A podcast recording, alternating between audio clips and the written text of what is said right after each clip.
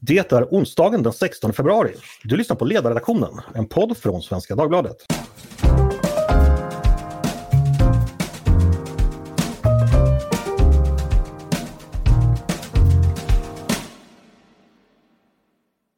Varmt välkomna hörni! Jag heter Andreas Eriksson. För lite drygt två veckor sedan kunde stiftelsen Doku rapportera om att det på sociala medier och även i andra kanaler pågår intensiva attacker på svenska myndigheter med anledning av några fall av omhändertagande av barn enligt LVU. I korthet går de här attackerna ut på att barn till muslimer helt enkelt tas, eller ja, kidnappas av svenska myndigheter som en del i en sorts krig mot islam. Eh, en av Dokus mest kända medarbetare heter Sofie Lövenmark och hon är med oss idag för att tala dels om det här fallet och dels om Dokus arbete generellt. Välkommen hit Sofie! Tack så mycket! Hur mår du idag? Jag mår bra tack! Mm. Hur mår du själv? Jo då, det är toppen. Eh, jag sitter ju och pratar med dig, så hur kan det vara dåligt då? Om vi fortsätter lite direkt när vi börjar. Jag gav en kort sammanfattning av det här fallet då som ni uppmärksammade i slutet på januari. Eh, mm. Kan du berätta lite mer? Vad, vad är det som har hänt? Eh, vad har hänt sedan er första publicering för två veckor sedan? Och ja, vad har reaktionerna blivit på ert avslöjande? Det här har ju blivit en jättenyhet i i all etablerad media. Så det går ju att följa överallt i princip. Hur upptäckte ni själva det här? Alltså att, att, att, att de här, den här rörelsen fanns? Hur, hur fick ni så att säga nys om det? Om jag säger så här, i, i grunden så är det egentligen en ganska gammal fråga som jag skulle säga har legat och pyrt lite i många år. Mm. Alltså att det finns en föreställningsidé om att barn till invandrare i allmänhet och barn till muslimer i synnerhet eh, omhändertas eh, i mycket större utsträckning men framförallt då på vaga, felaktiga och eh, diskriminerande grunder. Det är liksom en idé som har som har funnits länge och som har spridits. Men någon gång under förra året så började jag märka hur det här började växa till till något betydligt större eh, och som började engagera väldigt många fler människor. Och det märkte jag dels så, så följer jag ju, eller jag och eh, dock eh, alltså kontinuerligt vad som sägs och vad som sprids i, i islamistiska miljöer, vilka budskap som går ut och vilken liksom, propaganda och vad som sägs i föreläsningar och sådär. Men sedan rör jag mig också mycket ute i utsatta områden och liksom försöker hålla ett liksom, öra mot marken där. Vilka strömningar och stämningar som är i omlopp. Så. Och det här var någonting som liksom hela tiden dök upp. Um, är det några specifika fall som har skett på senare tid som har fått den här typen av information att spridas vidare eller, eller har det bara kommit av andra anledningar? Har du någon uppfattning om det? Men i, I grunden här så finns det ju ett par individer, eller en, en grupp individer som själva har fått sina, sina barn omhändertagna. Mm. Eh, och jag menar det är ju så att under senare år i liksom svallvågorna av den väldigt stora migration som har varit i Sverige under, under många år så har fler barn eh, till invandrare omhändertagits. Det är ju sant. Mm. Eh, men det finns ju liksom, rimliga förklaringar till det. Eh, I den gruppen finns ja, men exempelvis hela hedersproblematiken och det finns eh, så skillnader i hur man ser på barnaga och misshandel och så vidare. Mm. Sådär. Men, men, det tror jag spelar in. Eh, sedan har ju då liksom andra krafter och aktörer också uppmärksammat den här frågan och liksom börjat äta sig in i det här. Och då pratar jag om eh, ja, men olika liksom, typer av islamister och radikala figurer, föreningar, en del imamer eh, och eh, profiler av olika slag och liksom hela tiden då kastat eh, ved på brasan. Eh, mm. Just det. Så det, det liksom utgår från någon sorts av ja, folklig, eller missnöje naturligtvis eller eh, ja, känsla av att man är förfördelad, vilket man naturligtvis kan känna ifall man tycker att man har, har blivit det. Och så är det då vissa, ska vi kalla dem politiska aktörer som helt enkelt plockar upp det här missnöjet och eh, sprider det och försöker få det att växa. Är det, är det ungefär så man ska förstå? Ja, ungefär så. Och så får man ju komma ihåg här också att det finns ju en stor grupp som är mottagliga för den här typen av ren desinformation. För det, vi har idag stora grupper i Sverige som, ja, men som inte talar vårt språk och som, mm. som, eh, som är liksom dåligt insatta i hur det svenska samhället fungerar. Och det är klart att matas man då med information om att ja, men, socialen kan komma och kidnappa dina barn enbart på grund av att ni eh, är muslimer. Så det, det är inte konstigt att det skapar en, en väldigt stor rädsla eh, och en väldigt stor misstro då mot det svenska systemet. Ja, jag kan också tänka mig att om man exempelvis kommer från ett land där sociala myndigheter inte finns och inte arbetar på det här sättet, att, liksom att man går in i familjer. Det, det är ju sagt eh, en ganska stor inskränkning i människors liv att liksom skilja föräldrar och barn åt.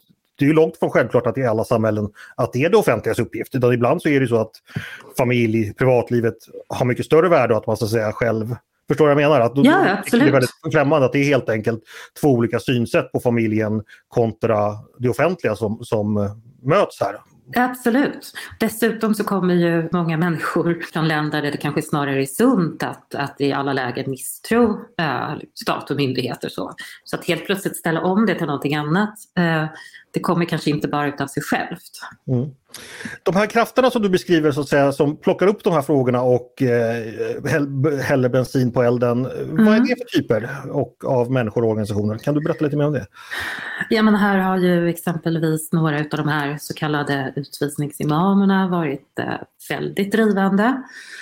Eh, det har synts eh, mycket på sociala medier i de här grupperna där de har matat ut eh, inlägg om det här. Vi vet att det också tagits upp i eh, deras eh, eh, fredagsbedikningar och i deras övriga sociala medier. Sådär. Mm. Sedan finns det andra islamistiska grupper, en del imamer och en del personer som tidigare har varit ganska etablerade i, i den svenska debatten som, som ordförande för stora förbund och så, sådär. Mm. Men som har varit väldigt aktiva här. Sedan har vi också det här Eh, relativt nystartade partiet Nyans. Mm. De har också funnits med i det här från början.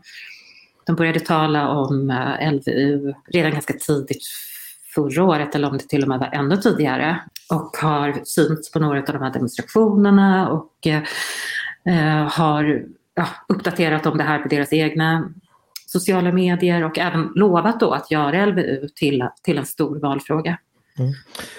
Och vad, vad, vad, kan man säga om de politiska målen från de här krafterna? Vad vill de? Att, att, att människor helt enkelt ska sluta lita på svenska myndigheter och istället lita på den lokala imamen? Eller vad, vad... Ja, det kan ju säkert variera lite beroende på avsändaren. Eh, vad det gäller partiet Nyam så handlar det väl förstås i första hand om att, i deras valrörelse helt enkelt att, mm. att vinna röster på det här. Eh, mm. Där är det nog inte mer komplicerat än så i, i ett första läge. Eh, men från, från från liksom annat islamistiskt håll så är det ju det är den ständiga propagandan som pågår hela tiden, alltså som går ut på att, att skapa misstro, öka polariseringen, eh, försöka motverka integration eh, och på den vägen också radikalisera människor. Mm. Och det, det, är ju liksom en ständigt pågående islamistisk liksom, propagandaapparat så, som hela tiden söker efter eh, olika frågor som kan liksom, slås upp till någonting. Eh, och den här frågan är ju naturligtvis idealisk för dem, för den, den har potential att samla så många. Eh. Mm.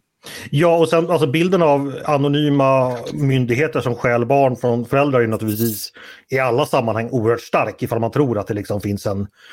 Att det är så det verkligen går till. Det, det, det skulle få de flesta människor oavsett bakgrund att reagera så att säga. Om man... Ja men självklart. Ja. Och sen är ju också det här en del i, i liksom den internationella islamistiska propagandan som, som är lika ständigt pågående och eh, där det här ju också har blivit en väldigt stor, eh, stor sak den senaste tiden. Mm. Har du någon uppfattning om, nu var det drygt två veckor sedan ni skrev om det här, stort sett alla medier som du sa har, har följt upp och rapporterat själva. Hur, hur har den här uppmärksamheten påverkat den här miljön vi pratar om? Hur har det, hur har det tagits emot? Har du någon, någon uppfattning om det? Ja, jag har, jag har faktiskt noterat att en del individer eh, i de här grupperna som har haft en otroligt hätsk ton eh, tidigare nu har svängt om ganska rejält och försökt eh, lugna lite sådär. Jag vet inte riktigt om det i huvudsak handlar om att som rädda sitt eget anseende på något sätt eller om det finns någon annan orsak.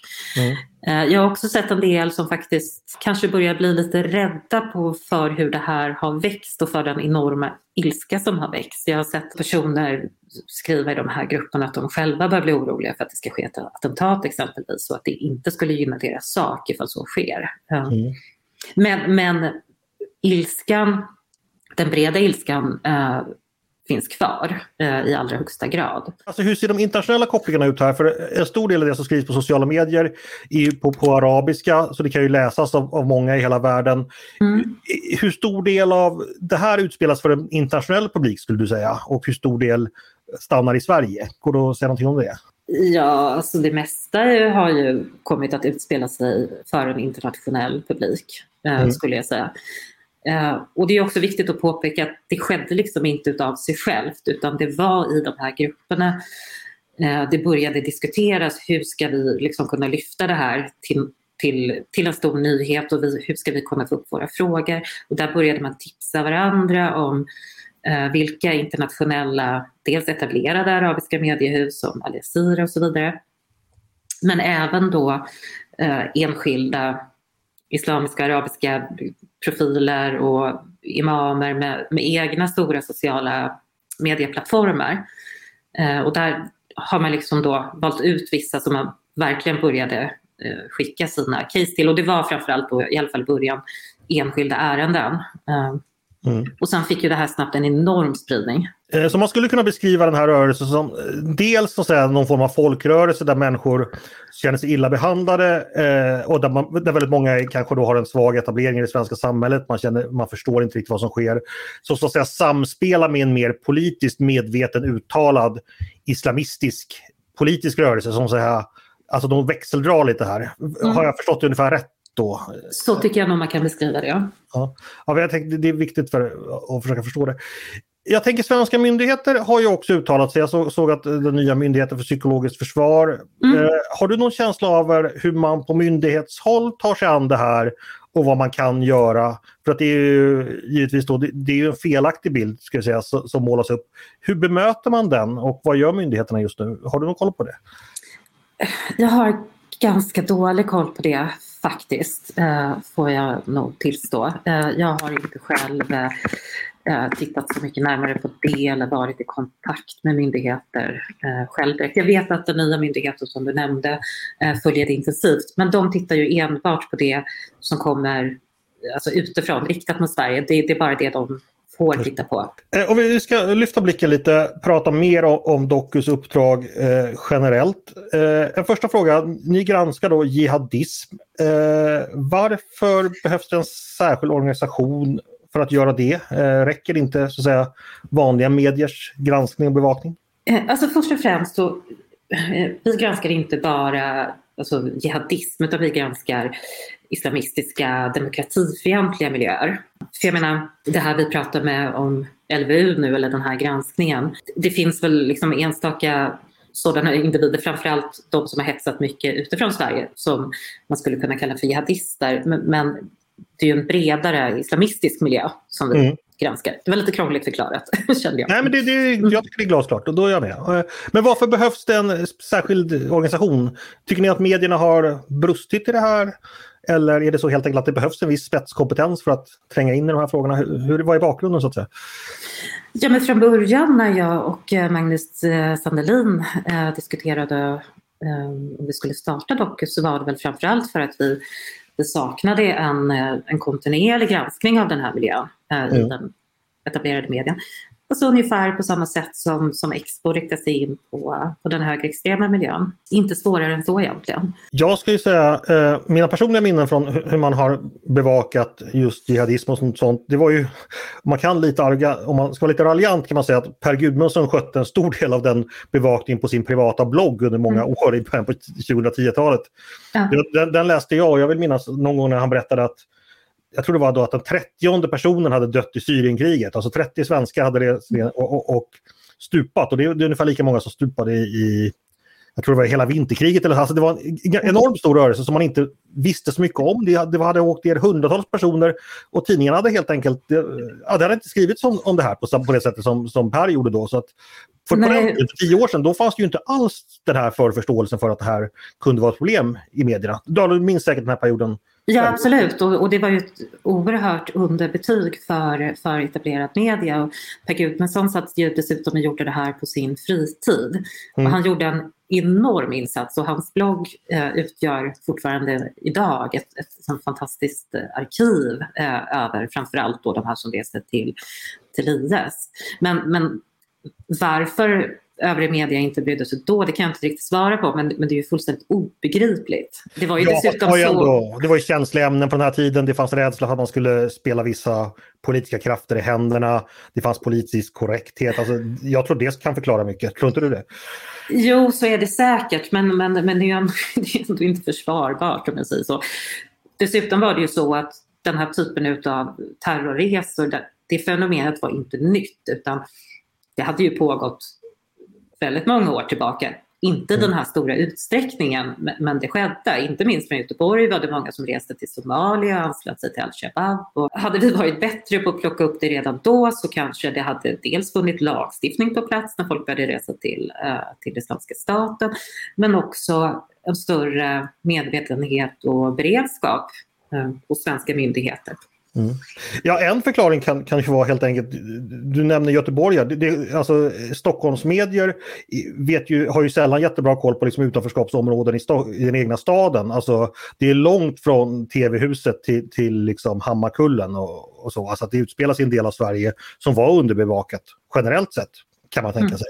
Mm. Sen så var det naturligtvis, det var inte så att någon bestämde att det här ska vi inte bevaka. Det, det var inte så, det var inte, fanns ju ingen intention bakom, det är ju snarare liksom strukturellt. Nej, nej, det tror inte jag heller, utan det är snarare att man inte inte tittade åt det hållet. Nej, kanske. precis. Att, mm. att, att, flera... Det har väl ändå kan man säga förändrats nu så här tio år efter Syrienkriget. Idag finns det väl en helt annan både kunskap och intresse från väldigt många håll för de här frågorna. Så är jag. det, helt klart. Den här eh, miljön ni, ni granskar när, som handlar om då demokrati, vad ska man säga, demokratifientlig islamism. Är det en rörelse som du skulle säga växer i Sverige idag? Eller, eller är den konstant? Eller krymper den? Går det att säga någonting om det? Alltså det beror på lite då var man liksom drar gränserna. Så att säga. Eh, när det handlar om rent våldsbejakande individer så som Säpo eh, försöker hålla koll på Eh, så gav de en siffra 2017 om att det var ungefär 2000 eh, individer som tillhörde den våldsbejakande islamistiska miljön. Då var det dubbelt så många som den högerextrema och den vänsterextrema tillsammans. Eh, mm. De samlade tusen individer ihop. Efter det har Säkerhetspolisen inte gått ut med någon ny sån detaljerad siffra. Men jag, jag har nog inte anledning att tro att det där har förändrats jättemycket åt något håll sedan dess. Nej. Däremot, alltså det som, som inte liksom är direkt våldsbejakande men som, som mer handlar om att eh, etablera olika typer av liksom, parallellsamhällen. Det ser jag som ett växande problem. Ehm, alltså som exempel kan vi ju ta de här skolorna som poppade upp eh, en efter en. Eh, nu har ju kanske nästan alla av dem stängts men um, men liksom krafter som som inte alls nödvändigtvis är, är våldsamma på något sätt men som har som mål att, att muslimer ska leva i ett parallellsamhälle här i Sverige och ha, liksom, hålla sig inom sin eh, sitt miljö, sin grupp och inte, inte integreras med, med eh, det övriga samhället. I alla fall i så liten grad som möjligt. Mm. Så det handlar om alltså, alltså egna skolor, eget civilsamhälle, egna institutioner? Ja, precis. Egen rättskipning rent av? Alltså det är ju en fråga som faktiskt lyftes för 15 år sedan av en, av en företrädare som krävde, mm. Som krävde eh, särlagstiftning. Det finns ju säkert de som önskar det idag också. Mm. Mm. Och eh, har du någon uppfattning, återfinns de här, eh, alltså där man går ut och rekryterar och eh, föra ut sitt budskap, är det de här traditionellt eh, så att säga, utsatta områdena där folk, många i alla fall, har ganska lågt förtroende för det svenska samhället, ganska lågt etablerade i det svenska samhället. Är det där man försöker komma fram eller finns det även i andra sociala miljöer? Har du någon uppfattning om det?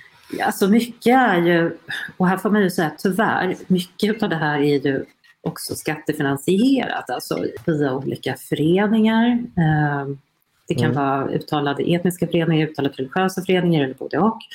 Ehm, och eh, via olika projekt, alltså sånt här som stat och kommun och myndigheter eh, ofta strösslar ner väldigt, väldigt mycket pengar över eh, under liksom någon slags flagga att det här är, ska vara arbeta för att motverka segregation och så vidare. Men det finns liksom ingen koll, ingen kontroll och det finns framförallt ingen uppföljning på vad de här pengarna egentligen används till. Det där tycker jag är ett väldigt, väldigt stort problem. Och om man kom till rätta med det där på något sätt så, så hade det nog varit ett av de mer effektiva sätten att bryta den här spiralen faktiskt. Mm. Mm. Så då talar vi alltså om en infrastruktur som består av ja, helt enkelt ett civilsamhälle som finansieras. Det är tänkt att det ska gå liksom till vad kan man säga, fritidsintressen, folkbildning och den typen, men i själva verket blir en infrastruktur för... Ja, men absolut. Eh, jag skrev exempelvis om, ehm, för att bara ta ett exempel, eh, Skolverket delar ut eh, ja, drygt 100 miljoner om året till olika föreningar som ska ägna sig åt läxhjälpsverksamhet. Då noterade jag att en av de här som hade fått väldigt mycket pengar istället bedrev en salafistisk hyfsat hårt för i mina ögon eh, koranskola för de här barnen. Jag besökte den i Malmö. Men, men på det sättet så ser det ju allt för ofta ut. Och jag ska också säga att jag tycker att det granskas generellt också för lite var de här pengarna egentligen tar vägen. Vem som mm. får dem och vad de använder dem till. Mm. Ja, och dessutom finns det väl kanske en tradition generellt i Sverige. Jag som har en liten bakgrund i ungdomspolitiken vet ju det där med att söka bidrag och sådär sådana saker. Det, det har, var ju länge en hel industri när det gällde eh, den typen av politiska organisationer. Eh, ja, absolut. Och, och det har ju avslöjats i många, många led. Ja, men samtidigt så händer ju ingenting direkt mer än egentligen mer att det delas ut mer pengar hela tiden. Mm. Uh, det ses som ett stort problem och sen så, så är det ju också så att som moskéerna i Sverige, det skiljs ju det är ju inte en och samma liksom, budskap som går ut där. Det kan ju skilja sig väldigt mycket åt och det finns moskéer som, som är väldigt problematiska. Eh, det är också lite ogränsat, eller liksom lite känslig mark tror jag, eh, mm. att, eh, att titta på så. Mm. Vad hoppas du att Doku ska kunna bidra med att åstadkomma när det gäller de här frågorna? Nej, men vi vill ju bidra med det vi gör så att säga. Eh, att, att granska de här miljöerna och, och, och förklara dem och, och, berätta vad, vad vi ser och vad som sker. Eh, och eh, vi är ju små och har små resurser. Vi hoppas med tiden kunna växa och kanske bli fler och, och göra, göra fler reportage och, och avslöjanden och så. Mm. Just en fråga angående hur man jobbar. Ni väljer att jobba då granskande. Det presenteras då i form av journalistik, eh, vilket är väldigt vanligt. Du nämnde Expo som också har, har använt liknande metoder. Finns det här eh, så någon form, som du ser det, av gränsdragningsproblematik mellan å ena sidan granskning, journalistik och å andra sidan någon sorts opinionsbildande, påverkande uppdrag. Eh, är det någonting du själv reflekterat kring? Alltså, stiftelsen Doku ty tycker jag i mina ögon inte ägnar sig åt någon eh, opinionsbildning. Eh, kanske snarare jag som person då, eh, mm. till viss del, om det var det du var inne på. Ja, exempelvis. Det, det skulle ju kunna vara en sån där gränsdragning. Alltså, du, du är exempelvis skribent på en eh, liberal ledarsida, eh, Expressen, ska säga, och, och, där skriver man ju för, att, för påverkans skull. Så att säga. Det, är, det är ju mm. opinionsjournalistik. Så, mm. jag vet inte om du eh, reflekterar till ja, att du har olika roller där exempelvis. Alltså jag, jag ser inte det som ett problem och om jag ska vara uppriktig också så tycker jag att det kanske var... Eh, alltså idag så är det ju betydligt vanligare att det är så. Eh, alltså det, Expo exempelvis eh, tycker jag kan ägna sig mycket åt opinionsjournalistik i deras egna texter men det finns också många journalister på olika stora tidningar som dels å ena sidan eh, gör reportage men som också befinner sig liksom i, i krönikeformat och sådär. Mm. Till och med SVT har en sån plattform, de kallar det för analys. Eh, mm. Mycket som skrivs där, ingenting jag reflekterar för men ibland kommer det ju rena opinionsinlägg där också. Så, men jag, för min egen del så ser jag inget problem med det. Ja men, ja, men så är det ju absolut. Och jag menar inte att det här skulle vara något, på något sätt unikt för din roll eller för Doku. Det är i lika hög grad för Svenska Dagbladets ledarsida eller för som du säger reportrar på Aftonbladet som ena stunden nyhetsrapporterar i andra stunden tycker väldigt hårt. Eh, men tänker vi alla kanske som befinner sig i det här landskapet kan ha anledning att reflektera över när är det man rapporterar och när är det man så att säga har en annan hatt på sig, en opinionsbildande hatt. Det var lite det jag var ute efter. Jo, absolut, jag förstår det. Och jag kan tycka exempelvis för journalister som befinner sig på sociala medier, säg Twitter. I mina ögon så opinionsbildar alla journalister med Twitterkonto, bortsett från några få som envägs kommunicerar ut sina texter. Men många är ju väldigt aktiva i liksom, den allmänna debatten dagligen. Så om man ska se det, om, om man nu tycker att det är ett stort problem så kanske man borde se det som ett större problem än att just jag skriver för liberala Expressens ledarsida var tredje vecka. För det finns ju SVT-journalister som sitter på Twitter varenda dag och har liksom starka åsikter om, om ditt och datt. Så är det ju förstås. Eh, jag tänker så här, eh, hur har Doku under de år ni har funnits, hur, hur har reaktionerna blivit? Hur, hur har ni mottagits? Har det varit ris eller ros eller både och antar jag? Och vad har det varit mest av? Det har varit mest av ros, helt klart. Eh, mm. Även från början. Eh, och vi, eh, min uppfattning är att vi redan från början också liksom åtnjöt en väldigt hög trovärdighet från övrig etablerad media. Sen kanske den har växt med tiden här för att vi har haft flera liksom, stora avslöjanden och så senaste, som har blivit stora riksnyheter senaste åren. Eh, så min uppfattning är att det i absolut första hand är positivt. Mm. Sedan finns det ju såklart, eh, ja men dels delvis från miljön där vi granskar, det är ju inte märkligt, eh, ett missnöje. Men det finns också en, en klick eh, aktivister som befinner sig rätt långt ut till vänster och som ständigt attackerar alla som ägnar sig åt no, liksom, någonting som har med islamism att göra. Oavsett om det är journalistik eller forskare eller så. Men de är ganska få, de är högljudda, men de är ganska få. Varför eh, är det så tror du? Hur resonerar de? Alltså att eh, så just vänsterpersoner eh, personer kommer att bli islamismens försvarare? Ja du, det, det är en bra fråga. Jag tror jag avhåller mig från att recensera deras avsikter faktiskt. Men, men jag kan ju säga som så här att som sagt, de är ganska få. Men de har ju lyckats ganska så bra sett åren tillbaka, lite det du var inne på innan. Varför, varför skrevs det ingenting om IS och sådär. Det var säkert en bidragande orsak att, att slippa få ett sånt där drev mot sig. Mm. Miljön du bevakar har ju som jag sagt en del våldsbejakande inslag på sina håll. Eh, innebär det att du själv löper personlig risk tror du? Får du mycket hot och, och, och eh, upplever du dig hotad? Eh, ja, periodvis. Det beror på lite vad det är. Jag kan nästan känna på mig i förväg eh, innan jag publicerar en text hur eventuella reflektioner ska... Exempelvis att skriva om de här eh, kvinnorna som nu kommer tillbaka från, från läger i Syrien. Det är helt ofarligt och helt oproblematiskt. Men eh, den här LVU-granskningen kände jag på förhand att det här kan bli, det här kan bli känsligt. Inte minst då för att det är så väldigt många personer involverade och så uppjagade känslor och så. Hur hanterar du det när det kommer hot? Det beror ju på lite i, i vilken form. Uh, är det väldigt grovt skriftligt så, så vidarebefordrar jag det till polisen. Ibland, någon är, ja, några få tillfällen har jag stött på någon person på stan så där får man laga efter läge. Jag tänker om vi eh, ska titta lite framåt. Eh, den miljö ni granskar, eh, vi har sagt, det verkar i alla fall inte som den, den minskar. Eh, det består av ett antal personer i Sverige. Vad tror du är receptet om vi tänker samhället generellt? Hur, hur, hur ska vi göra för att styra bort människor från våldsbejakande och ideologier och från konspirationsteorier? Finns det något, något, något sätt, eller det är förstås flera lösningar, men vad tänker du är viktigast? Ja, det där är ju en, en, en väldigt stor eh, fråga mycket just i, i den här extremistmiljön som vi då följer ligger ju i andra väldigt stora samhällsproblem som eh, det utanförskap vi har i Sverige idag och de integrationsproblem vi har. Eh, det är också där det här har liksom potential att, att verkligen växa. Eh, så alltså den stora nyckeln någonstans är, är ju också att, att komma till rätta med det.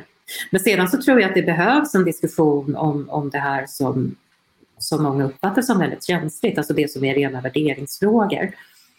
Eh, mm. alltså synen på kvinnor, synen på, synen på demokrati, synen på samhälle, synen på allt. Så det, det behöver politiker inte minst eh, bli bättre på att, att uh, hantera, att, att det finns idag st stora värderingsskillnader.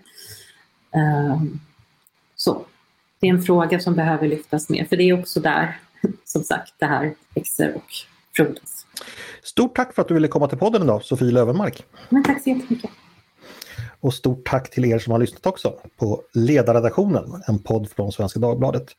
Som alltså idag pratade med Sofie Lövenmark från stiftelsen Doku som granskar eh, antidemokratisk våldsbejakande islamism. Varmt välkomna att höra av er till redaktionen med tankar och synpunkter på det jag och Sofie precis har diskuterat.